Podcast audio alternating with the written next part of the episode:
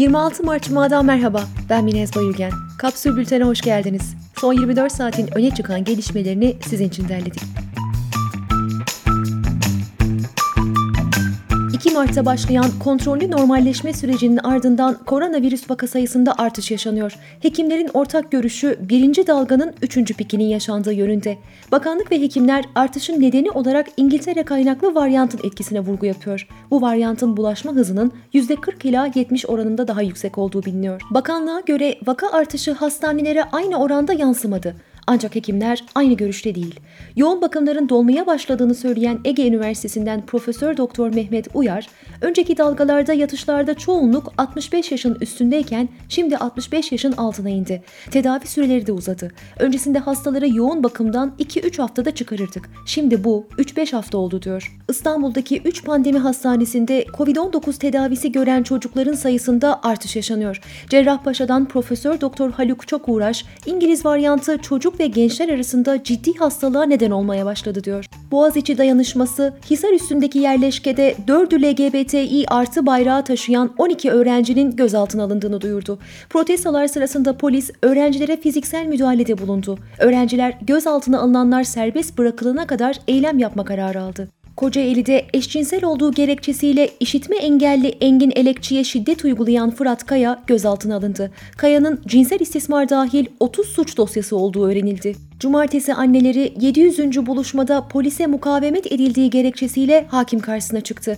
Mahkeme derhal beraat talebini reddetti. Bir sonraki duruşma 12 Temmuz'da. CHP İstanbul İl Başkanı Kaftancıoğlu, İstanbul Sözleşmesi dayanışma ağını kurduklarını ve ağın tüm kadınlara açık olduğunu duyurdu. Kaftancıoğlu'nun paylaştığı araştırmanın sonuçlarına göre kadınların en az %79.4'ü İstanbul Sözleşmesi'ni destekliyor. İzmir'de kahvehane işleten 59 yaşındaki Nuri Çengeloğlu dayanacak gücüm kalmadı notuyla intihar etti. İzmir Kahveciler Odası Çengeloğlu'nun ekonomik zorluklara dayanamadığını açıkladı. Ankara Kahveciler Odası Başkanı İsa Güvense bu virüs sadece kahvecilerden bulaşmıyor. Bu beşinci intiharımız dedi. Sağlık Bakanı Koca 10 milyon doz koronavak aşısının Türkiye'ye ulaştığını duyurdu. Samsun Tabip Odası Başkanı Doktor Funda Furtun, İngiltere kökenli varyantın ilde görülme oranının %90'ın üzerinde olduğunu açıkladı. 19 Mayıs Üniversitesi'nden Profesör Doktor Oğuz Uzun, genç hasta sayısı arttı, baş dönmesi, bilinç durumunda bozukluk ve baş ağrısı gibi farklı semptomlar görüyoruz dedi. Kırklareli Valisi Osman Bilgin, sosyal medya hesaplarında maskesiz ve sosyal mesafesiz görsel paylaşanlar hakkında işlem yapılacağını açıkladı. AB Liderler Zirvesi'nin taslak sonuç bildirisinde Türkiye demokrasisindeki gerileme ve artan insan hakları ihlallerini eleştiren ifadeler yer alıyor. Bildiride Türkiye'nin Doğu Akdeniz'deki sondaj faaliyetleri ve Kıbrıs sorununun çözümü konusunda tutunduğu yapıcı tutumdan memnuniyet duyulduğu aktarıldı.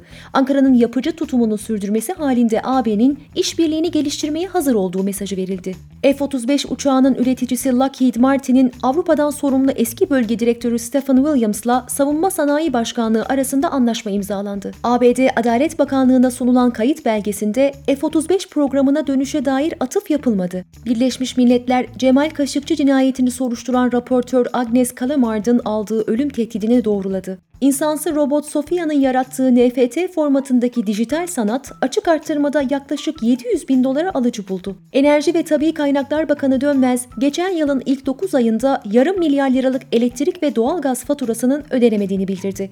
İBB'nin başlattığı askıda fatura uygulamasıyla 32 milyon liralık fatura ödendi, 74 bini daha sırada bekliyor. Ankara Büyükşehir Belediye Başkanı Yavaş, pandemi döneminde sosyal yardım alan 160 bin kişinin kartlarından en fazla çikolata harcaması yaptığını söyledi. Yürürlüğe giren otopark yönetmeliğine göre 20 ve üzeri araçlık otopark alanlarının %5'i elektrikli araçlara ayrılacak ve şarj ünitesi zorunlu olacak. Türkiye'de trafikteki elektrikli ve hibrit araç sayısı bir yılda %150 arttı. AYM'nin 3 Mart tarihli kararıyla emeklilik dilekçesi vermek için işten ayrılmayı zorunlu kılan hüküm iptal edildi.